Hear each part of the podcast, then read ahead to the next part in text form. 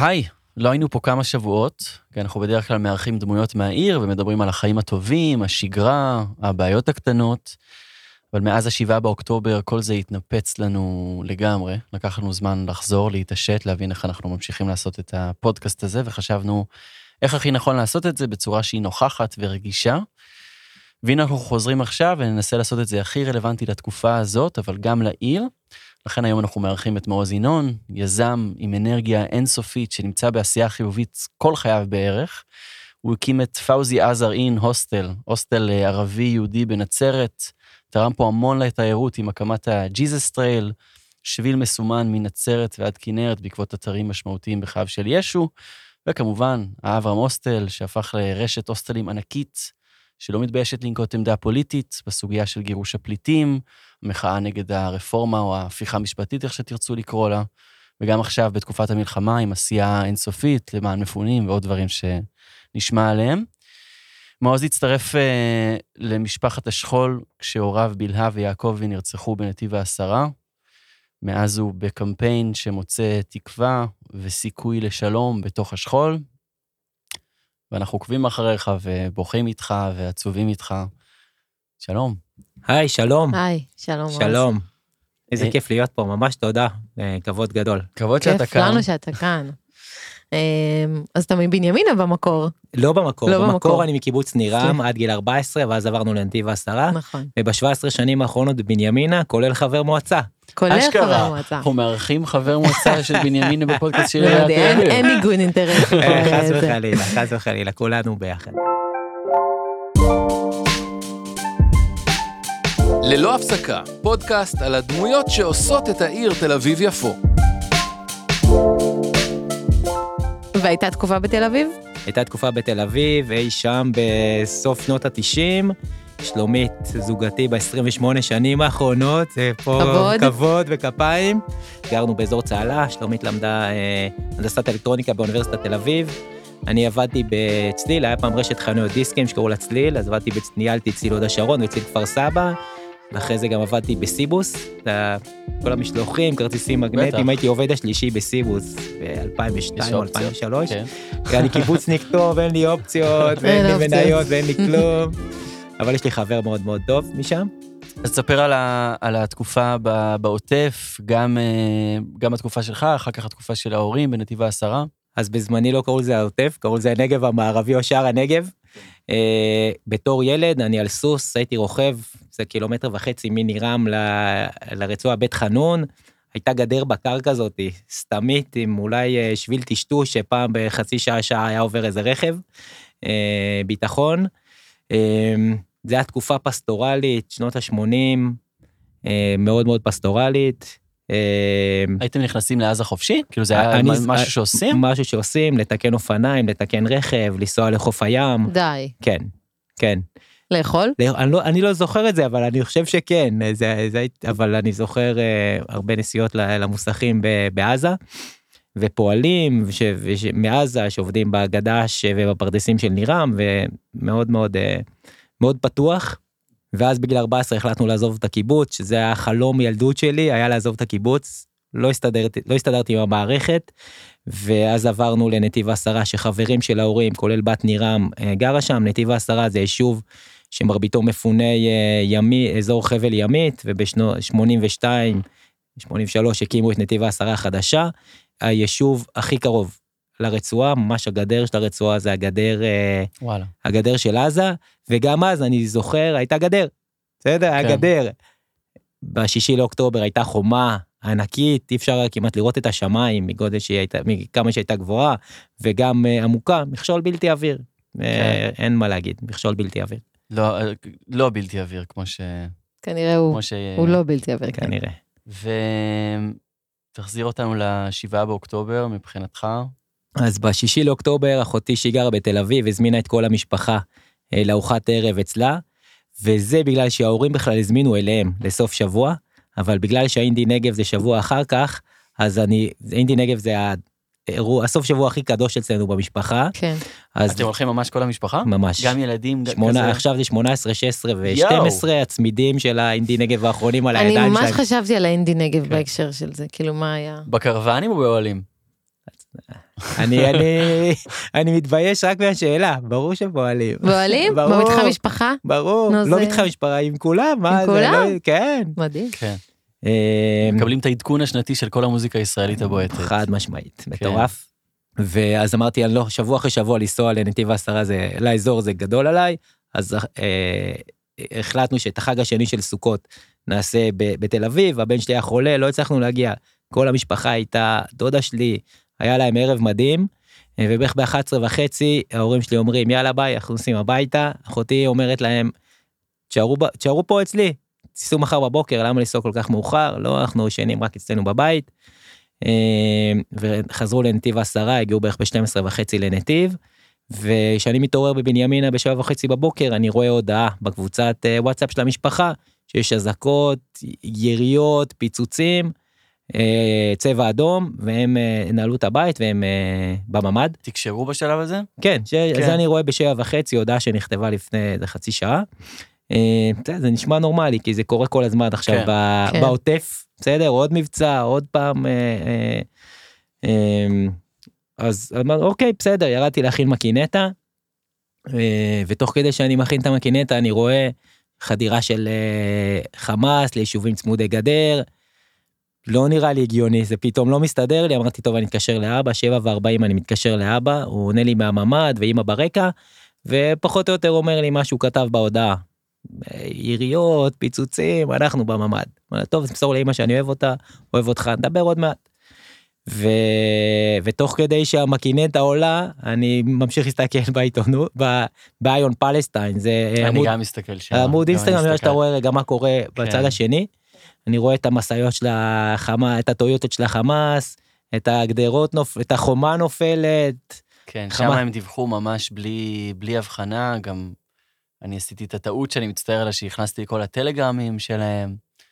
צריך להגיד, דיווח מאוד לא אה, אובייקטיבי, נאמר את זה ככה, כל, כל אה, טרוריסט הוא freedom fighter שם, גם ווסט, בתל אביב הם קוראים settlers, גם בתל אביב. והיה שם תמונות נוראיות של, אה, של חטופים, של... אז שם, שם אתה מקבל מידע ב... לא, אז, אז כן, כן. שם אני מקבל מידע.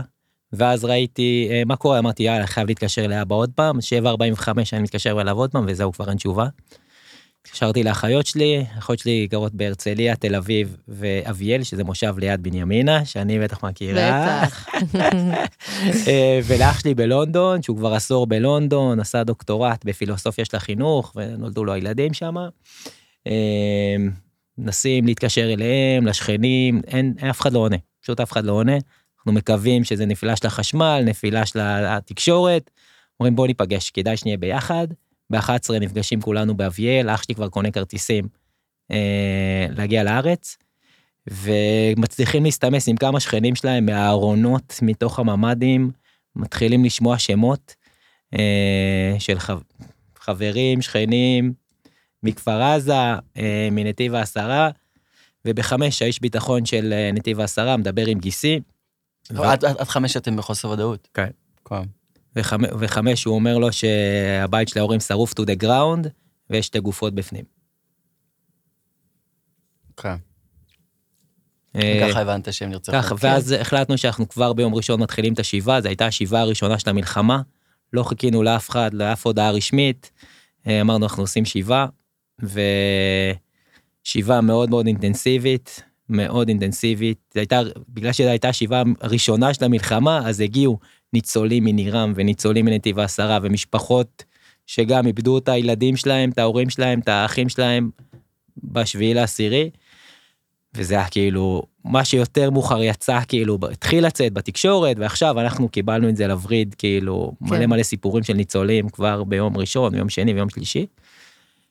אה, וביום שישי, שסיימנו את השבעה, נסעתי מאביאל לבנימינה, אה, אירחנו את המשפחה אצל, אצלנו בבית, ופשוט הראייה שלי הצטללה. פשוט נהיה נקי, נקי, נקי, ואמרתי לעצמי, מעוז, יש לך ארבע משימות. מעכשיו יש לך, אתה פועל במסגרת של ארבע משימות.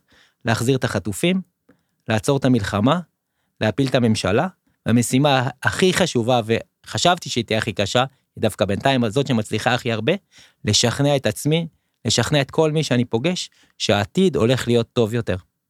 העתיד הולך להיות טוב יותר, יש כאן משבר היסטורי, אבל גם הזדמנות היסטורית. ואחרי מלחמה, אני, יש לי הרבה ציטוטים שאני עכשיו, זה, זה, זה ה... שאני חי עכשיו את, את הסמנטיקה הזה, אחרי מלחמה, מגיע שלום. ובשביל עשירי חילקו לנו את הקלפים מחדש, יש לנו יד חדשה של קלפים, ויד מאוד מאוד חזקה, ועכשיו זה תלוי בנו. ותקווה זה, זה לא משהו שמוצאים, וגם שלום, אנחנו לא נמצא שלום, אנחנו נעשה. אנחנו נעשה, ש- אנחנו עושים שלום, ואנחנו נעשה תקווה. ואת זה גם למדתי מפעיל שלום פלסטיני בשם חמזה עוואודה, שאני גם מתדבר איתו בהמון המון מקומות ואירועים, שהוא אמר, שלום ותקווה זה אקשן, זה, מה- זה פעולה, זה כמו אהבה. We are making peace, we are making hope. וזה מה שאני עושה בשלושה חודשים האחרונים, תקווה ושלום.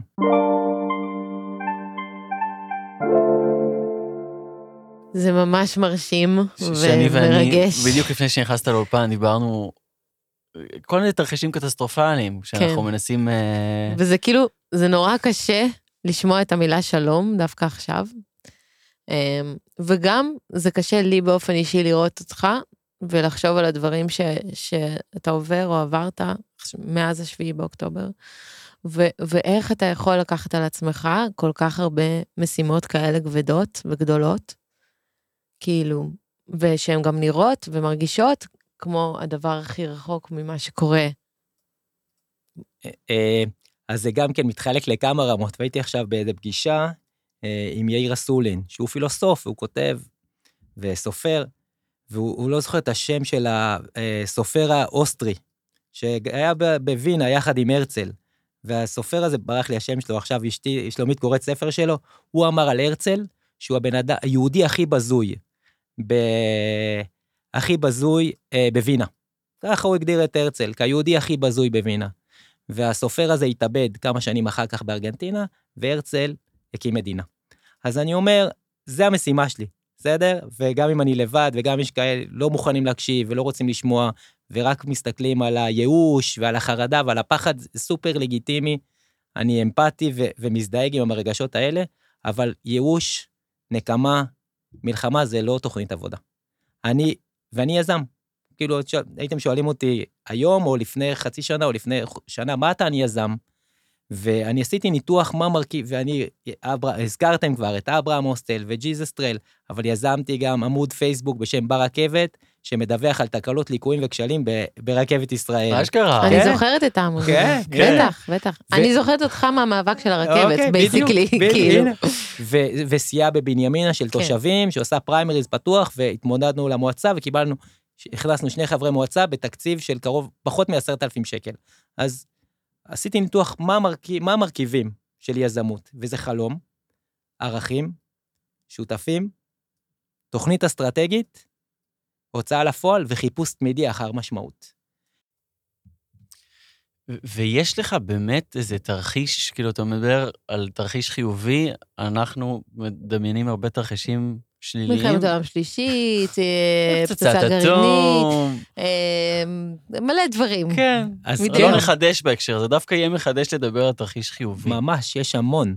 אז אני את השלושה חודשים האחרונים פוגש אה, אנשים, בין הירדן לים, ישראלים ופלסטינים, אני פוגש ארגונים, לוחמים לשלום, פורום המשפחות השכולות, יוזמת ג'נבה, עומדים ביחד, כוכבי המדבר, קהילות יד ביד, אין סוף אה, ארגונים, אנשים ופעילויות שמייצרות חברה משותפת, מייצרות עתיד משותף, והמון אנשים פרטיים, כולל בבינלאומי, אם זה יהדות התפוצות, פלסטינאים מהתפוצות והקהילה הבינלאומית בכלל, ואני בהתחלה עשיתי ניסיון. החלום, אני אומר להם, החלום שלי זה שלום. אתם בפנים? אומרים לי, כן. הערכים שלי זה שוויון, צדק, פיוס, ביטחון, לא לנקום וכבד את אויביך. אתם מסכימים איתי בערכים האלה? אז מישהו מוסיף אחד, מוריד אחד, זורמים. ואז אני שואל אותם, אתם רוצים להיות שותפים שלי? כולם אומרים לי, כן, אנחנו רוצים להיות שותפים שלך. עוד לא נתקלת עדיין במישהו שאמר לך לא? לא, לא יכול להיות. יש שיגיד, אני לא, יגידו, אני לא כן. מאמין, זה לא יכול לקרות. אחרי חוץ מהחלק של האויבים. אני חושב שגם לך? את... לא, אז אני אומר, אבל רוצים להיות שותפים שלי. ואז אני אומר להם, אוקיי, יאללה, בואו נבנה תוכנית אסטרטגית. המדריך השלם לשלום. כל הפעולות שצריך לעשות על מנת שיהיה פה שלום. בכל התחומים, כלכלה, עסקים, חינוך, ביטחון, צבא, ממשל, פוליטיקה, דעת קהל, ועוד ועוד ועוד, נעשה את המדריך השלם לשלום, ונוציא את זה לפועל. לדעתי, עוד חצי שנה יש תוכנית מוכנה, הספר הזה, המדריך השלם לשלום יהיה כתוב, ועוד בין ארבע לשש שנים מהיום, מזמין אותך, אני אשמח להתארח אצלכם עוד פעם, עוד ארבע, עוד שש שנים, אנחנו עושים שלום. אנחנו כבר אחרי. ואז אני נותן, אנשים מסתכלים עליי, מה, אתה רציני? אני עושה להם, כן. אם היינו עושים עכשיו את הפודקאסט הזה בשלהי אוקטובר 73, עד אותו רגע, מלחמת יום כיפור, המלחמה הכי קשה של מדינת ישראל, היה, היו ביטוחים, היה בממשלה איזה דיון שחורבן בית שלישי קורה. והיינו ש... עושים כמה ימים אחר כך את הפודקאסט הזה, והייתי אומר לכם, תקשיבו, עוד שש שנים, סאדאת, שהיסטורית היא הייתה אויב הרבה יותר גדול מהחמאס. מצרים לגמרי. מצרים, כן. אין מה להשוות את הסכנה הקיומית באמת שמצרים היוותה לישראל. הייתי אומר לכם, תקשיבו, לא רק שסאדאת מגיע לירושלים, מי שיקבל אותו, גם לא תהיה מפלגת השלטון הנצחית מפא"י. זה לא יהיה גולדה, לא תהיה גולדה ולא יהיה רבין. מי שיקבל אותו זה בגין. תמיד היו באופוזיציה. בגין יקבל את סאדאת, ובגין יגיד, המלחמה היא נמנעת, השלום הוא בלתי נמנע. ואני אגיד לכם גם, היו סקרים אה, בין 78 ל-80, שניתחו את דעת הקהל הישראלית, אם מאמינים בשלום, כבר תוך כדי המשא ומתן. 60 אחוז לא האמינו בשלום. 60 אחוז היו בטוחים שזה תרגיל של סאדאת, שרוצה לבוא לפה ולהתפוצץ יחד עם, אה, אה, עם בגין, בסדר? לא, לא האמינו לסאדאת. והביקור של סאדאת פה היה נקודת מפנה, גם בדעת הקהל וגם באמונה שהשלום הוא אפשרי. אז אני אומר, השלום הוא אפשרי. וגם אם היינו יושבים בפריז, בבריסל, בברלין או בלונדון, בסוף 45, והיינו אומרים, עוד 20-30 שנה, אין גבולות יותר באירופה. אין גבולות. אין דרכונים.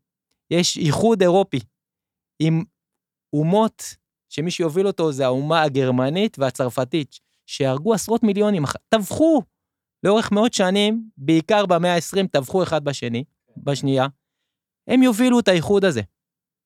הייתם מאמינים שזה הגיוני? לא. אנחנו צריכים להאמין. דמיון פוליטי, זה משהו ששכחנו דמיון פוליטי, שכחנו את האמונה בשלום, וכשאנחנו עושים שלום, אז זה גם מצליח. וזה מציל חיים, וזה מביא לביטחון. ואני רוצה לחיות בביטחון. אני ראיתי שהתקציב הכי גדול, אני חוויתי, אני קורבן לתקציב ביטחון הכי גדול שהיה אי פעם למדינת ישראל, לחומה הכי גבוהה שנבנתה, לחומה הכי עמוקה, למערכת הטכנולוגית הכי מתוחכמת שהגנה על. על כל גבול אי פעם בתולדות האנושות, וההורים שלי נרצחו. ביטחון, רק ביטחון, לא מביא שלום. אבל שלום מביא ביטחון. אנחנו פשוט צריכים להפוך את המשוואה, ואני עסוק עכשיו בהפיכה שלה. אני מחזירה אותנו חזרה לתל אביב, למקום אה, אברהם הוסטל, שכרגע אולי קצת אה, פחות באים לתל אביב, או, אה, קשה אולי להסביר או, או להעביר את המצב לאנשים שכן באים לבקר. איך כרגע זה, איך אברהם מאז... מה אה, שלום אברהם? מה כן. איתו? איך הוא? אברהם, איך המקום? אברהם. אה, אז אני רוצה רגע להתחיל היסטוריה קצת על אברהם, בסדר? אוקיי. שנתפקס כולנו ונדע על מה אנחנו מדברים.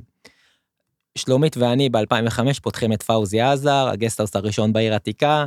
נעש- נעשה עם, ה, אה, עם הדוברות של נצרת, נעשה פודקאסט על זה, אני אציע להם. ממש. ושם אני מכיר את ירון, גל, דרור וניצן, וב-2010 אנחנו פותחים את אברהם ירושלים, שזו הייתה האכסניה המודרנית הראשונה בישראל. כל החדרים ממוזגים, מקלחות ושירותים, סטנדרט מלונאי לכל דבר, אבל המון המון דגש על האווירה, על השטחים על הציבוריים. אני, אנחנו אומרים שההבדל בין הוסטל להו- להוטל זה ה-S של הסושיאל. זה גם חברתי וגם חברותי. כן. מהמם. אה, נכון, נכון. מאוד. והיה שם הופעות, הייתי שם בהרבה הופעות ב... כן. נכון, כן. ולא משנה, התחלנו לשפץ, והיה כבר הבניין כמעט מוכן ולא היה לנו שם, ואז אה, רלי, אשתו של ניצן, אמרה אברהם. וזה סידר לנו את האסטרטגיה, את המיקוד ואת השיווק, ואת החזון.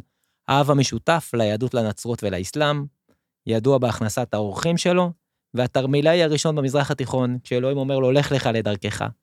זהו, זה התיישב לנו בול, והחלטנו שאנחנו מצד אחד פותחים בית לתרמילאים, אבל מצד שני פותחים גם בית לקהילה. כי אנחנו מאמינים בתיירות בת קיימא.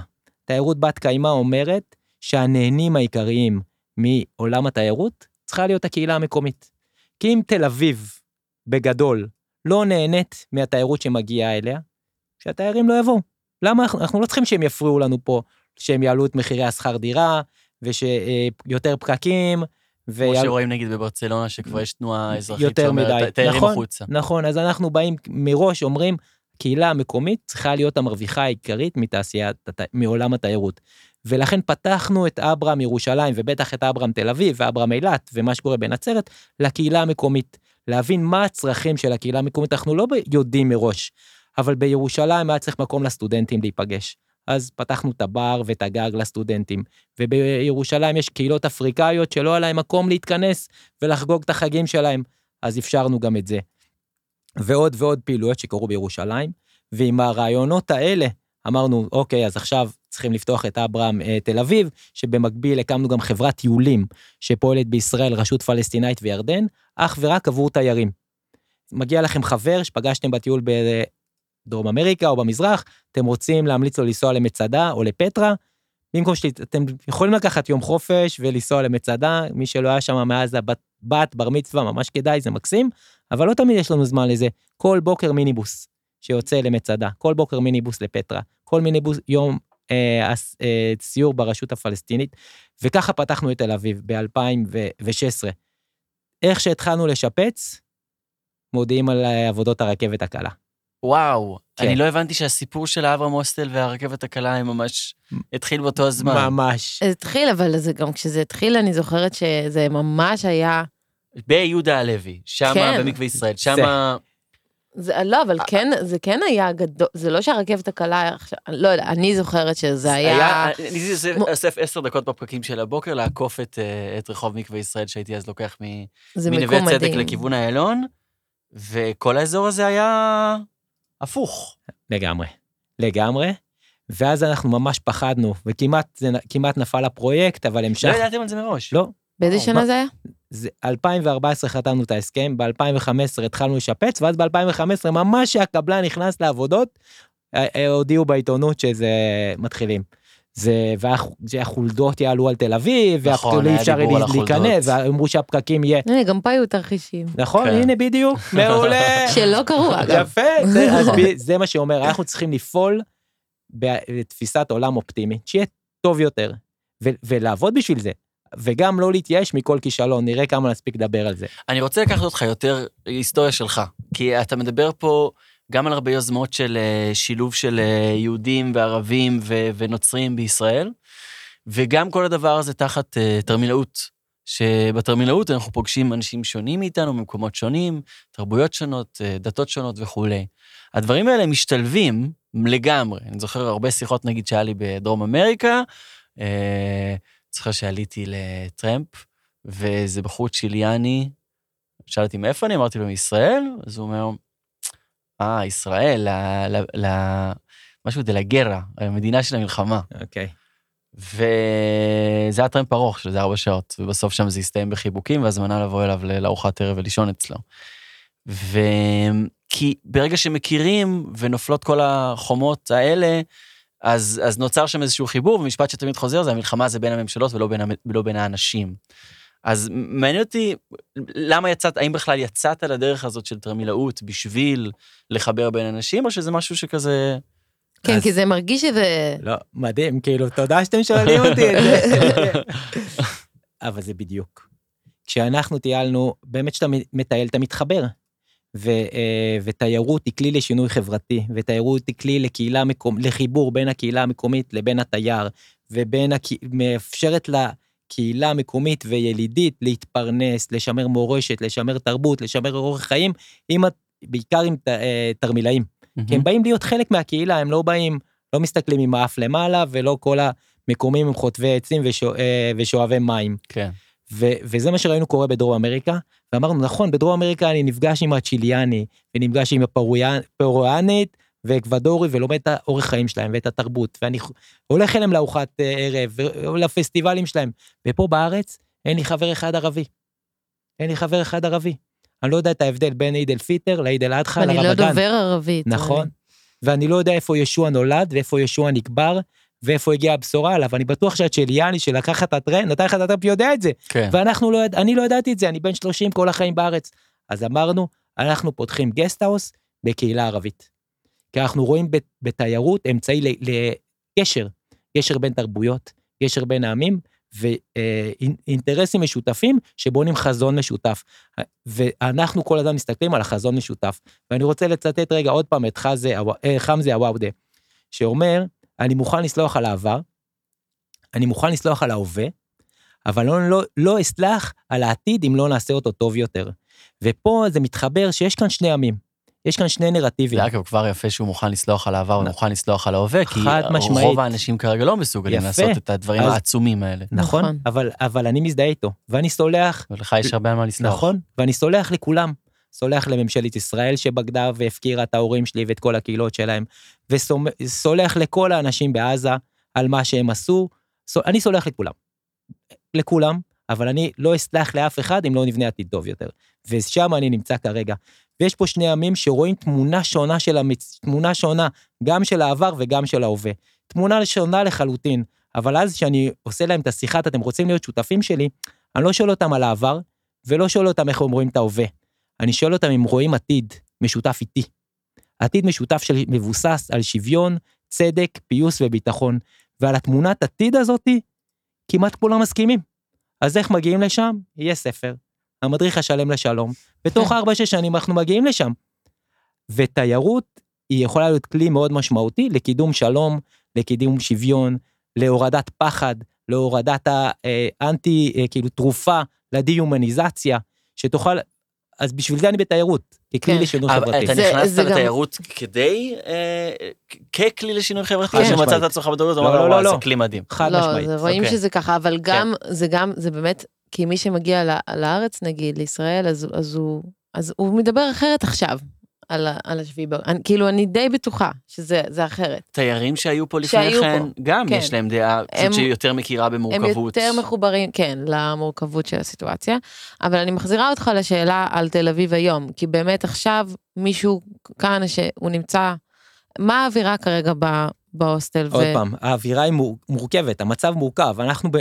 כעסק זה מלחמת הישרדות, טיולים יש תיירים? אין כמעט תיירים, כן. אברהם טורס כולה הוקפאה, כי יש לנו שמונת, היו שמונת אלפים איש בחודש שמטיילים איתנו, תיירים, רשות פלסטינאית, ירדן ו, אה, וישראל. זה נעצר והוקפא לחלוטין, כולל סיורים לעוטף עזה, חלק מהסיורים ביקרו בסדנה של אימא שלי, של סיורים של אברהם. אה, אירחנו... מ- סדנה של, אגב, של אה, מנדלות. אימא שלי הייתה כן. אומנית מנדלות מדהימה, הייתה מלמדת, היו לה קבוצות, מדהים.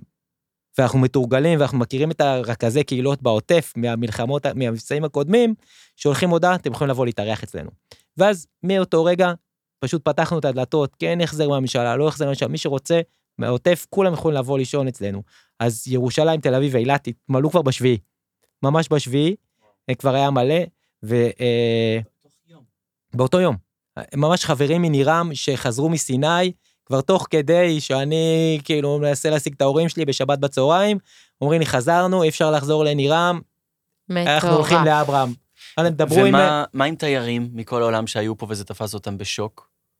אז אני, תראה, אני בש... מהשביעי לעשירי, אני לא היית- יודע מה קורה. כן, אני לא כן. יודע מה קורה. כן. אבל אה, אז, אז תוך כמה ימים אה, רובם אה, התחפפו מפה. ועכשיו ה- עכשיו אברהם הוא עדיין מקום אז, אני, אז עכשיו יש גם כן, אנחנו... אה, נגיד עכשיו זה כמעט 100 ימים אחרי. אני רציתי, אנחנו, יש חברים עושים מסיבה, אני לא זוכר באיזה מועדון, בנחלת בנימין, מחר בערב, ואין חדר. אין, אנחנו רצינו להישאר לישון, אין חדר. יש המון ישראלים שמגיעים רגע להירגע בתל אביב בסוף שבוע, יש חבר טוב שחוגג את יום הולדת 50 שלו, אז משפחה הרחבה שלו, לקחו איזה 15-20 חדרים, סופי שבוע אה, מלא, אנחנו פותחים עכשיו בתוכנית, אשמח להעביר לכם את הלינק אחר כך, בטח. אה, כי זה ממש. רלוונטי. אה, חוסן קהילתי, יחד עם אה, עמותת גוונים משדרות, שהתמחתה בטיפול בטראומה לקבוצות שחוו טראומה, אז אם יש קבוצה של חברים, שמישהו במעגל הראשון, או מישהו ממנה נפגע, קורבן, אז קבוצת תמיכה, תמיכה בטיפול בטראומה לקבוצה. ואנחנו פותחים עכשיו אה, פיילוט שאנחנו נארח קבוצות אה, במעגל ראשון, מישהו אה, מנובה, או מישהו שחזר עכשיו מהמילואים. איך גוונים קשורים לזה? כי גוונים בדרך כלל הם אה, עמותה שעוסקת בכל מיני אנשים עם אה, מוגבלויות כאלה ואחרות, אה, אוטיסטים. לא, אז אני אה, אומר, יש, זה, גוונים זה עמותה גדולה, כן. היא, כן, היא גם מתמחה ב, אה, במרכזי חוסן. קהילתיים. קיבוץ, קיבוץ עירוני נכון, בשדרות, נורא יפה. נכון, נכון, כן. נכון. הם מתמחה ב, אה, בטיפול, אה, גם בטיפולי טראומה, מהמם. מרכזי חוסן קהילתיים, וזה המטרה של אברהם. כן. המטרה של אברהם זה להיות חלק מהקהילה, ולענות לצרכים של הקהילה, והצרכים כל הזמן משתנים. אז תוך כדי מחאת בלפור, היה צריך אה, מחסן לוגיסטי לחזית הוורודה. יאללה, קחו. היה צריך מפגשים של צעירי המחאה על הגג, בואו, רק, רק תבואו. כל פעם יש צרכים שעולים מהקהילה, ואנחנו אומרים, ברמת המקסימום, אנחנו עוזרים ונותנים את המקום, ובשביל זה אברהם נמצאת. אברהם פה בשביל הקהילה התל אביבית. ו- ואנחנו, וגם אנחנו מאוד נהנים מהקהילה, זאת אומרת, וזה התיירות שאנחנו מכוונים אליה, תיירות שהיא תומכת ותורמת לקהילה, וגם נהנית מהקהילה בחזרה.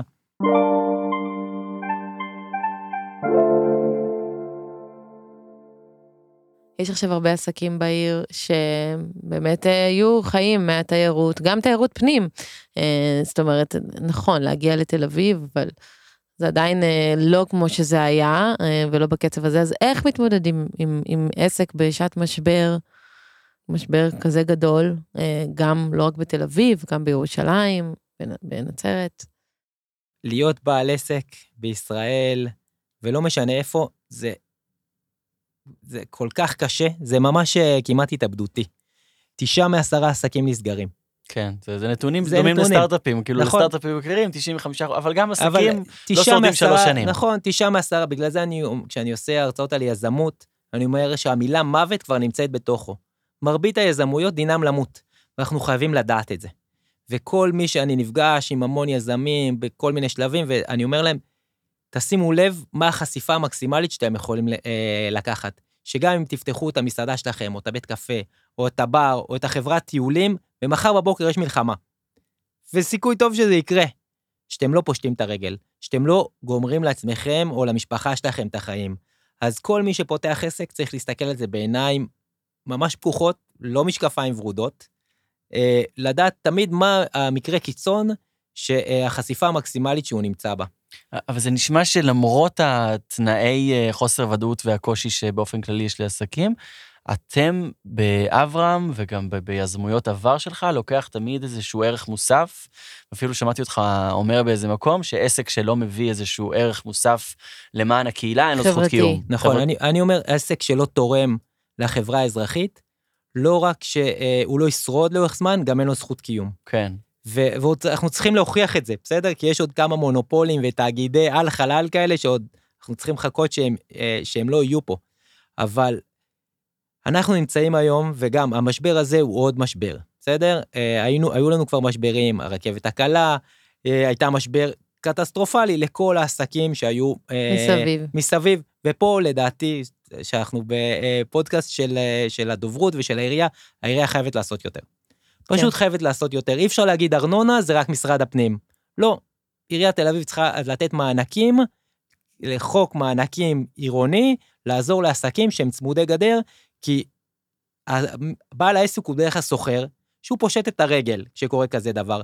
בעל הנכס, יש לו את ה-4, 5, 6 שנים לחכות עד שהרכבת הקלה תתחיל לעבוד ויורידו את הגדרות והכל יפרח. אבל הסוחר, הצעיר או הצעירה, או המשפחה שמתפרנסת מעסק שישב בצומת קרליבך כבר 30 או 40 שנה, הוא לא, הוא לא ישרוד את זה. אז העירייה חייבת לעשות יותר לטובת העסקים בקומת הרחוב, כי העסקים המסחריים קומת הרחוב אלה פני העיר. אם כולם ישבו מאחורה או במגדלים, לא יהיה עיר. בסדר? אז חייבים, אם זה סבסוד, אם זה תמיכה, אם זה מענקים, אני לא יודע איך, עיריית תל אביב חייבת לעשות יותר, ועיריית תל אביב, בגלל שהיא מדינה בתוך מדינה, היא דוגמה ומודל שכל הערים האחרות בארץ יאמצו אותו. זה נכון. אז, אז עיריית תל אביב, תעשי יותר. אני אה, אגיד להם. אנחנו, אני רוצה רגע כן למסגר את זה. כן. בשלו, ומה שבקורונה, עוד פעם, גם בקורונה היינו כולנו במלחמת הישרדות. ובגלל זה איבדנו את השאומנים שלנו, ועכשיו זה עוד משבר שהרבה מאוד עסקים לא יעמדו בו. כן. הרוח היזמית מפעמת בנו כבני אנוש וכישראלים, וכל עסק שנסגר זה עצוב ומבאס, גם ברמה האישית, אבל גם ברמה הרחוב, או השכונה, או העיר. מבאס ממש. אבל אה, אנחנו נמשיך. ואנחנו נזרח איתה גם בשנה הבאה, שזה משפט שאבא שלי אמר, כל שנה כשהיה בצורת, שיטפון, מזיקים, הוא תמיד היה אומר לי, לנו, למשפחה, גם בשנה הבאה נזרח איתה. כי שנה הבאה תהיה יותר טובה, כי העתיד יהיה טוב יותר. וזה משהו שאנחנו חייבים להמשיך להאמין בו. ואנחנו נמצאים עכשיו... ולעשות אותו, ולעשות אותו, כן. נכון. ואנחנו נמצאים עכשיו בשלושה משברים גלובליים, זו התקופה שלנו. משבר פוליטי, משבר כלכלי, משבר סביבתי. זה אה, נדבך אחד של המציאות שאנחנו חיים בה. הנדבך השני, שאנחנו נכנסנו לעידן המשמעות. אנשים כמונו, ובגלל זה לדעתי גם אתם פה, אנחנו לא מחפשים רק את האושר והאושר. אנחנו מחפשים משמעות, ומשמעות למה שאנחנו עושים, למקום שאנחנו עובדים שם בו. האושר באלף, נכון. אצלי לפחות. ואז איך אתה מחבר אז משמעות למשברים הגלובליים, והפתרון, מה שמחבר הקו, מה שמחבר בין זה שאני, אנחנו, אברהם וכל עסק, צריך לשאול איפה אני פותר את המשברים הגלובליים. איפה אני כעסק, לא משנה מכולת, בר, פאב, מסעדה, הוסטל, פודקאסט, פותר או לוקח חלק מהפתרון של המשברים הגלובליים, פוליטי, כלכלי, סביבתי.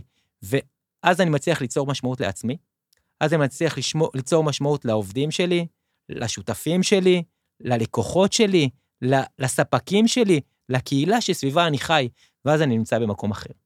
אז אני מגדיל בצורה מאוד מאוד משמעותית את היכולת הישרדות שלי, את הרזיליאנס, כי אנשים רוצים להיות חלק ממני. ואז כשאני במשבר, אני אבוא אליכם, או יבוא ללקוחות עבר שלי ויגיד להם, תקשיבו, אני עכשיו במשבר, בואו תקנו עכשיו חדרים ותבואו ב-2025, ואנשים קונים חדרים. ואני בא לקרנות ואומר להם, אני אירחתי כבר, לא חיכיתי לכם, אני כבר אירחתי מפונים, כבר בשביעי, אני עכשיו צריך מיליון, שני מיליון, שלושה מיליון שקל על מנת לארח אותם. ואז הקרנות אומרות, נכון, בזמן שאנחנו חשבנו מה עושים, אתם כבר הבאתם את הפתרון, ונתמוך בכם. זה עובד? זה עובד. עם פחד אלוהים. לא באמת, פחד אלוהים, ב- בזמן שהעסק שלך גם ככה במצב לא טוב, כי אין תיירות כרגע בישראל, וזה גם לא כמו קורונה, שזה זה משבר גלובלי, זה משבר ישראלי. כן. אבל לא, לא הוא- יודעים- הוא א', הוא חד משמעית, הוא גלובלי. הוא גלובלי, כי הוא גם גלובלי. משבר פה משפיע, משפיע על כל, על כל הערים בעולם, אסלאמופוביה שעולה, אנטישמיות שעולה, אבל זה רק מופע אחד. יש עוד משברים, משברים במדינות אחרות שלא קשורות למשבר הזה. תשמע, אתה נראה לי פה מלא תקווה וממלא אותנו בתקווה, ואני כאילו מין כן. מנסה, לה- מה, איך, איך הדבר הזה עובד. אה, ואתה יודע, אתה יוצא לרחוב הישראלי, אתה מסתכל פה ברחובות, מעבר ל... יש פה, באמת, תל אביב מתאבדת נורא מתאבלת, יפה, וגם... ויש כל מיני יוזמות, ו- ואתה עובר בכיכר הבימה ונותנים לך אה, להניח אה, פרחים שם אה, לזכר נופלים, אה, ו- ויצא לי לעבור, לנסוע באיזה יום שישי ולראות חבורה של אופנועים נוסעים אה, עם דגלים כאלה לזכר משפחת אה, אנגל, שכמה ממנה חטופים. ואתה הולך ברחובות האלה ואתה רואה גרפיטי של נקמה ו- ודברים כאלה, ו- ורגשות מאוד קשים ש- שמוציאים את האכזריות מאיתנו. אתה, אין בך את זה, זה אתה אוטומטית מתג- מתגייס לאיזה עשייה חיובית, כאילו, אני קצת לא מבין. זה, ה- זה, ה- אה, זה התוכנית הפעלה שלי. כן. כן. תוכנית הפעלה שקיבלתי מההורים. ממש קיבלתי אותה מההורים. אבא שהוא סופר אופטימי וריאליסט. כל פעם, אוקיי, זה המצב, איך נשפר אותו? לא לבכות, לא אה, להאשים אחרים, אלא לקחת גורל על ה... אה, אה, אחריות על הגורל האישי, אבל של המשפחה ושל מעבר לזה, כמה שהוא יכול. ואימא שהייתה אומנית ועשתה, התחילה לעשות עבודות מפסולת, עוד בשנות ה-80, מסמרטוטי רצפה משומשים, היא הייתה עושה אומנות, ברמה הזאתי, והמנדלות שלה. וכשפתחנו את אברהם תל אביב, היא, הביא לי, היא הביאה לי מנדלה, ששמתי אותה במשרד, לא קראתי אפילו, "אה, מתנה מאמא שלך, אתה לא כאילו מתייחס לזה. כן. היא כתבה שמה, אנחנו יכולים להגשים את כל החלומות שלנו, אם יהיה לנו האומץ לרדוף אחריהם. זהו, אנחנו צריכים לחלום, ואנחנו לא צריכים לתת אה, לקריאות של הנקמה ולתחושות הייאוש להשתלט עלינו. גם לי, בשביל אה, זה... זהו, אין לך, אין לא, לך אז את בשביל זה? זה יש לי שותפים. ש- יש לי שותפים שכשאני למטה, הם מרימים אותי. וכשהם למטה... אבל אני- אתה למטה, בוא ת- ת- תתן לנו קצת קצת הרגשה שאתה אנושי וגם מרגיש תחושות של זעם ונקמה ו... אני חושבת שהוא מטייל את זה אני- למקום של תראה, עשייה. אני כבר כל כך מתורגל, סליחה על הזה. אני, כן. החיים הכינו אותי לשביעי לאוקטובר. הייתי בכל כך הרבה, כאילו, הכינו אותי, ה- כמות החברים הפלסטינים בישראל ובגדה שיש לי, וזה שאני... עדיין חברים. כמות הניחומים שאנחנו קיבלנו מפלסטינאים, מטורף. פשוט ומה כי הם אומרים? הם אומרים, "מה, אנחנו עשינו יום ניחומים בנצרת. שבוע אחרי השבעה שלנו עשינו עוד יום שישי, הזמנו את, אה, את תושבי נצרת לבוא ל-wake ceremony, אה, ליום ניחום אבלים. הגיעו מאות. מהסוחרים והבעלי המסעדות והחברים שלנו במשפחת עזר וחברי ציבור, נבחרי ציבור, בכו איתנו וחיבקו אותנו. ממש ככה. ו, והם אומרים שהם רואים את אותה תמונת עתיד ש, שאני רואה, והצגתי לכם פה, של שלום, שמבוסס על, על ערכים שכבר, אני יכול לחזור עליהם עוד ועוד, על שוויון, צדק, פיוס, ביטחון. הם רואים את אותה תמונת עתיד. ו, ונקמה, בואו נדבר רגע על נקמה. כי אני, הרבה שואלים אותי על נקמה. אנחנו כנראה היצור החי היחידי על פני כדור הארץ, שיש לו את המושג הזה נקמה. רגש, קיים. לא, נקמה, אבל לבעל חיים אין. אם תהרוג, אתה עכשיו תלך, חס וחלילה, תהרוג גור של כלבה, למחרת היא לא תזכור את זה. אז אש- שלומית אומרת שלעורבים יש את זה. בסדר? אבל- נכון. אוקיי, הנה, בסדר, יופי. נכון. בסדר, אז לעורבים. אין, עכשיו, זה אנושי. מה זה זה אנושי? אני, אני חושב, בדיוק הייתי, ג'רמי פוגל התארח אצלנו בפרק הקודם, וגם הייתי בהרצאה שלו כהכנה אליה, והוא אמר, הוא דיבר על האכזריות ועל הרוע המוחלט. הוא מדבר שם על מצב שבא אליי גנב הביתה וגונב לי 50 אלף שקל, וברוב התרבות המודרנית, מה שהייתי יכול אה, לעשות ולהעניש את אותו גנב, זה נגיד להוריד לו אצבע, להוריד לו יד. אבל היד או האצבע לא מחזירים לי את ה-50 אלף שקל, אז למה אני בכלל רוצה להחזיר את ה... ככה, ככה, לנקום בו. עכשיו, מה שאמר על זה ניטשה, זה שהוא אומר, האכזריות הייתה שם קודם אצל האדם. זאת אומרת, כשאני עכשיו אה, מוריד לך יד, אני כאילו משלם על הזכות לשחרר את האכזריות ואת הנקמנות שלי. זאת אומרת, היא קיימת, העונש זה רק איזה מקום להוציא אותו. אז עכשיו, אנשים הם שונים, וטבע האדם שונה, וזה לא התקופה שאנחנו חיים בה היום, השתננו. אבל יש משהו באדם שהוא באמת אכזרי. אני אני מסכים. זה- ורוע שאין לו סוף גם, מה שחווי, כאילו הפוגרום הזה, זה היה... זה כאילו לא... אז- אז, אז- אז לא בינון, לא, לא במעוז ינון. כן. אז, אז אני, אני אפרק את זה לשניים. אז נכון, אבל לא סתם נאמר שהשם ייקום דמם. השם, אלוהים, ישות ארטילאית, צריכה לנקום. אנחנו בני אדם, צריכים זאת אומרת, לדעת, הקרמה. אנחנו, ד- אה, אה. כן, אנחנו. בני אדם צריכים להתפייס, בסדר? וצריכים לדעת גם לסלוח. זה, זה קשה, אבל אני כבר תרגלתי את זה 20 שנה. אז, אבל זה, שם אנחנו צריכים להיות. ובוא נגיד שנקמנו, נקמנו. אז uh, הצבא איתר את הטרוריסט שירה את הטיל על הבית של ההורים שלי והוריד עליו פצצה. ובפצצה הזאת נהרג גם ילד בן שמונה. עזתי, שכן שלו, הבן שלו, בסדר? אבל הוא, שהוא לא עשה כלום לאף אחד. אז מה הסבא של הילד ירצה? או מה האחים שלו ירצו? ירצו לנקום. אז זאת נקמה כן לגיטימית? צריך לעצור את הנקמה. צריך לעצור את הנקמה ולבחור בדרך אחרת. עכשיו, מה הדרך ומה הפתרון? זה דרך של פיוס, זה דרך של לדבר, ואנחנו דיברנו עם האויבים הכי גדולים שלנו, הזכרנו את מצרים, אבל ניצולה מנתיב העשרה, שבאה ליום הראשון של השבעה, וליום השני של השבעה, ביום השלישי כותבת לי, אני לא באה, אני בברלין. ואם 80 שנה, אחרי שהעם הגרמני השמיד שליש, שליש מאיתנו, והאסון הכי גדול של העם היהודי קרה ב, מאז, קרה בשביעי לאוקטובר, והיא מצליחה למצוא נחמה לגוף ולנפש בברלין, אפשר לפתור גם את הסכסוך הישראלי-פלסטיני. אפשר לפתור אותו. זה לא יהיה קל, זה לא יהיה מהיר, אמרתי בין 4 ל-6 שנים, אבל זה, זה פה, ואנחנו נגיע לזה. אנחנו בטוח נגיע לזה, כי זה, כמו שמנחם בגין אמר, זה בלתי נמנע. השאלה היא כמה קורבנות יהיו עד אז. אני עושה את הכל, שיהיו כמה שפחות.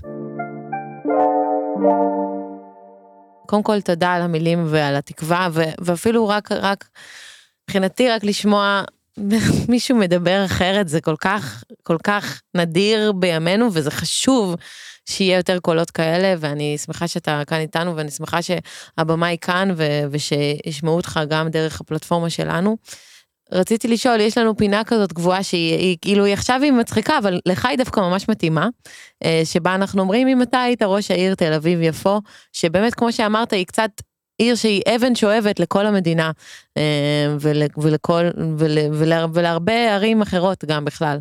אז אולי בתוך המצב הזה, עכשיו, הנוכחי, מה היית עושה? וואו, הייתי מת להיות הראש העיר. דבר ראשון, הייתי קורא לה שחרור מיידי, שם, שם עסקה על השולחן. אני חושב שהדבר הכי חשוב זה החטופים שהפקרנו, ודבר קורא לשחרור של כל האסירים הפלסטינים. כעירייה, כעיר? כראש עיר תל אביב, ראש עיר כן. תל אביב. אה, אתה- אתה אתה כפוף ל- לממשלה, יש לא לך נכון, עניינים. לא נכון. ראש עיר תל אביב הוא עצמאי, הוא לא חייב לממשלה שום דבר, הוא חייב לתושבי תל אביב שבחרו בו, ולכל התושבים בתל אביב. ולכל, להם הוא חייב, לא לממשלה. הוא נבחר ציבור, ראש העיר שיש לו קול ועידוד דרמטי. הוא צריך עכשיו, הוא צריך לנסוע לקטר ולסגור עסקה לשחרור כל החטופים תמורת כל האסירים הפלסטינים. זה הדבר הראשון שהייתי עושה בתור ראש עיר. מקלטים, נופלים טילים, יש פה איום מהצפון. הדבר הכי, בניינים- הכשל המוסרי שהמדינה לא עושה הכל לשחרר את החטופים, זה כשל וחטא מוסרי שאני לא יודע איך נקום ממנו. אני לא יודע איך נקום, איך נוכל להסתכל למשפחות שבני משפחה שלהם, ואנחנו, היו עסקאות על השולחן, היו עסקאות. איך נוכל להסתכל למשפחות, שזה לא הייתה המטרה הראשונה והיחידה של ממשלת ישראל. הפסדנו בשביעי לעשירי, הפסדנו, לא תהיה תמונת ניצחון. אפשר למכור כמה שיותר סיפור, כמה שרוצים סיפורים. לא תהיה פה תמונת ניצחון, אבל מדינה שגם לא יודעת לזהות הפסד, גם לא תדע לזהות ניצחון. ואנחנו הפסדנו בשביעי לעשירי, ההפסד הכי גדול של מדינת ישראל, ואחד הגדולים בהיסטוריה של העם היהודי, לדעתי, יזכרו את זה, זה יהיה אירוע מכונן כמו מצדה. לא יודע מה יהיה הנרטיב, אבל אירוע שייזכר כל עוד האנושות תהיה על פני כדור הארץ. ואם ראש עיריית תל אביב היה עכשיו, הוא סוגר עסקה לשחרור החטופים, ואומר בקולו, כל האסירים הפלסטינים תמורת כל החטופים, הוא היה, הסיק... זה היה עוזר הרבה יותר מכל מבצע צבאי, או כל מפקד בחיזבאללה, או מפקד, אה, או בכיר בחמאס שנחסל. ובכל זאת אתה נמצא כאן במקום הזה, אתה צריך כאילו לדאוג לעיר, לתל אביב יפו, לתושבים שלה. קורקינטים, שנייה, הקורקינטים. רגע, אני חושב שהמנהיגות, אני חושב. שאם, אני חושב שאם ראש עיריית תל אביב יגלה עכשיו מנהיגות ברמה הלאומית, בסדר? הוא יסחוב אחריו את uh, תושבי, את כל בעלי העניין בתל בגדול אביב. זה קהל היעד שלו. נכון, את כל בעלי העניין בתל אביב, גם ל- לדברים הקטנים, לקורקינטים ולעסקים, ולבטל בכלל את כל הכחול לבן, שלא יהיו רכבים פרטי, שלא יהיו רכבים בתל אביב. יש לו המון המון מה לעשות, אבל אתם שואלים אותי על דבר אחד, זה לשחרר את החטופים. שהוא יציל את כבודה של המדינה. ו- אבל מה עם זה שתשחרר אנשים שיש להם דם על הידיים וסיכוי טוב מאוד שהם יחזרו לרצוח או להתנגד לישראל, והדבר הזה רק לא יגדיל את היה מעגל עוד, הדמים. לא היה עוד בכיר בארגון טרור שחיסלנו ולא היה לו מחליף, בסדר? אין כזה, אין ואקום. כל עוד, אבל לא אנחנו מדברים נגיע. על לשחרר אלפי אסירים. אני אומר, בשביל להחזיר ילד אחד. או- עשינו או- את זה. אה, לא, נפה, אבל זה הדבר ראשון, גלעד שליט היה חייל, הוא לא היה אזרח. זה רמה... זה, ברמה המוסרית זה ברמה אחרת, המוסרית כן. זה אחרת לחלוטין, בסדר? להחזיר אזרח אחד, מבחינתי גם חייל או חיילת. זה שווה את כל האסירים, זה שווה, אם הייתי יודע שמי שרצח את ההורים שלי יושב עכשיו בכלא, הייתי אומר, עכשיו, עכשיו תשחררו אותו. כי זה שהוא בכלא לא מחזיר את ההורים שלי, והחטופים האחרים נרקבים, סליחה על המילה, במנהרות החמאס. שחררו אותם, החיים. בואו נבחר בחיים, בואו נבחר בחיים ובעתיד ולא, ב, ולא בעבר. בואו נבחר לחיות, ולא להיות אה, צודקים או מענישים או נוקמים. לבחור בחיים. ואני כן, אני ממש, הלוואי שרון חולדאי ישמע את זה, ויקשיב, וגם יפעל. כי אנחנו צריכים כרגע מנהיגות, וזה הדפ... המחסור הכי גדול היום במדינת ישראל, אין לנו מנהיג ואין הנהגה. שרון חולדאי יצא באמירה מנהיגותית, ערכית ומוסרית, להחזיר עכשיו את כל החוטפים תמורת כל האסירים.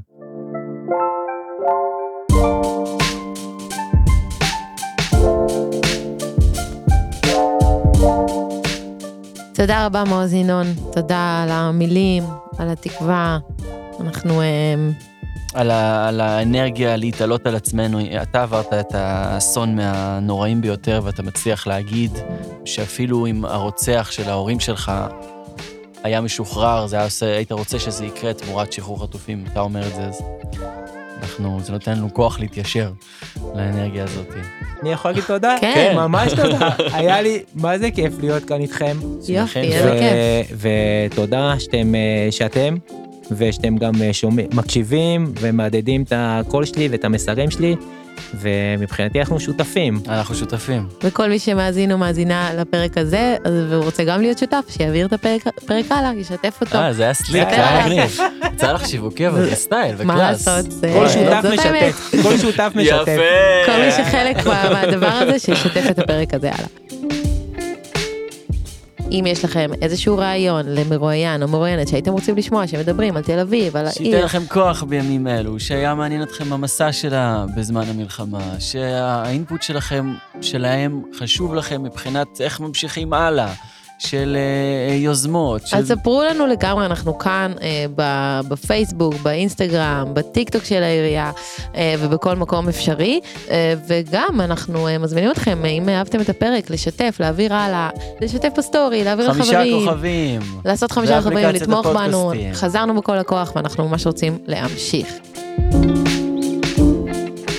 תודות העוסקים במלאכה מאחורי הקלעים, לדור קומט, אה, שעורך אותנו עם אה, אלגנטיות של קיפוד, לטובה שמאנוב, שמפיקה אותנו ומציקה על האורחים עד שהם מגיעים אלינו לאולפן, לא מתירה להם ברירה. אה, אני אורי טולדנו, שני אני לוי שני לידי, לוי, נתראה בפרקים הבאים. ביי ביי. ביי ביי. תודה.